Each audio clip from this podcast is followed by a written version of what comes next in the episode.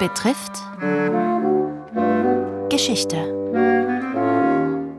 Worte, die bleiben. Redewendungen aus der Antike und ihre Geschichte.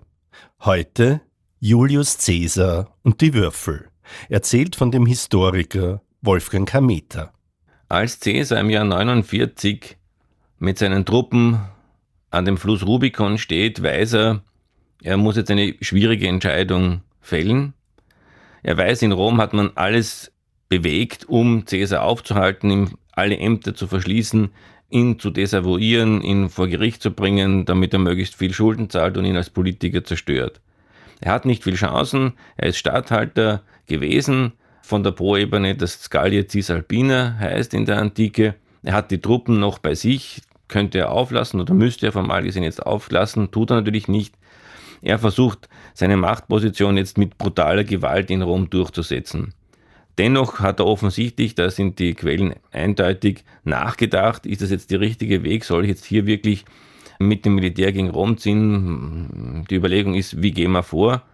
Und am Schluss hat er offensichtlich ein Sprichwort gesagt, das eines griechischen Dichters, der Menander heißt, ein Komödiendichter, war ein Lieblingsdichter von Caesar, der sehr belesen war, und hat auf Griechisch gesagt, der Würfel möge geworfen sein.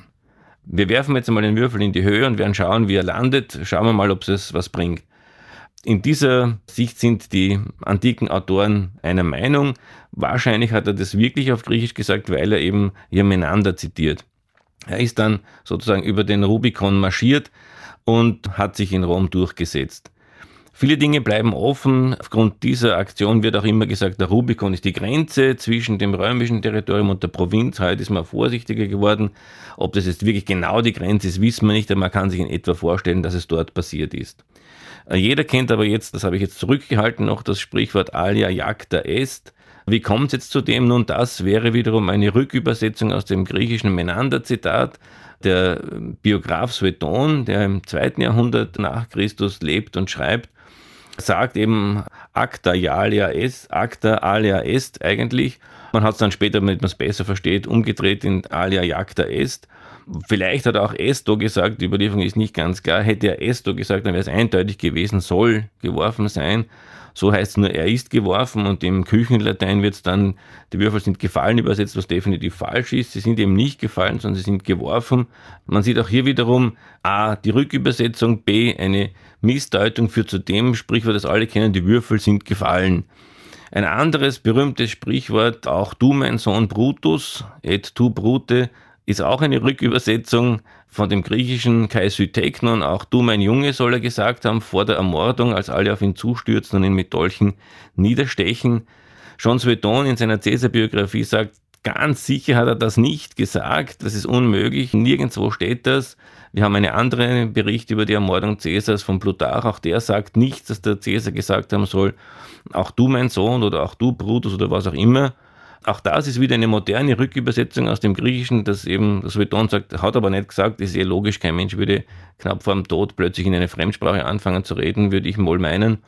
Aber trotzdem ist es so ein gängiges Sprichwort, auch du, mein Sohn Brutus, dass es ja vor allem im Asterix, das die meisten kennen, immer wieder zitiert wird oder angespielt wird, wenn der Brutus mit dem Messer neben Caesar sitzt, wird immer wieder auf diese berühmte Geschichte hingewiesen.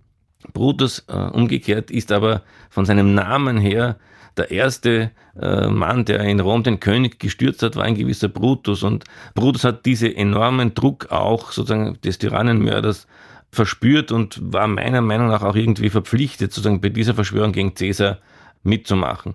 Ob er sein Sohn war, das ist vollkommen offen. Caesar wurden viele erotische Abenteuer und viele uneheliche Kinder unterstellt.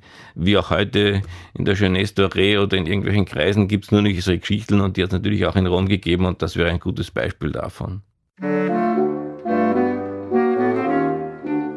Sie hörten Teil 4 einer Reihe über Redewendungen aus der Antike. Es berichtete Wolfgang Hameter vom Institut für Alte Geschichte und Altertumskunde, Papyrologie und Epigraphik der Universität Wien.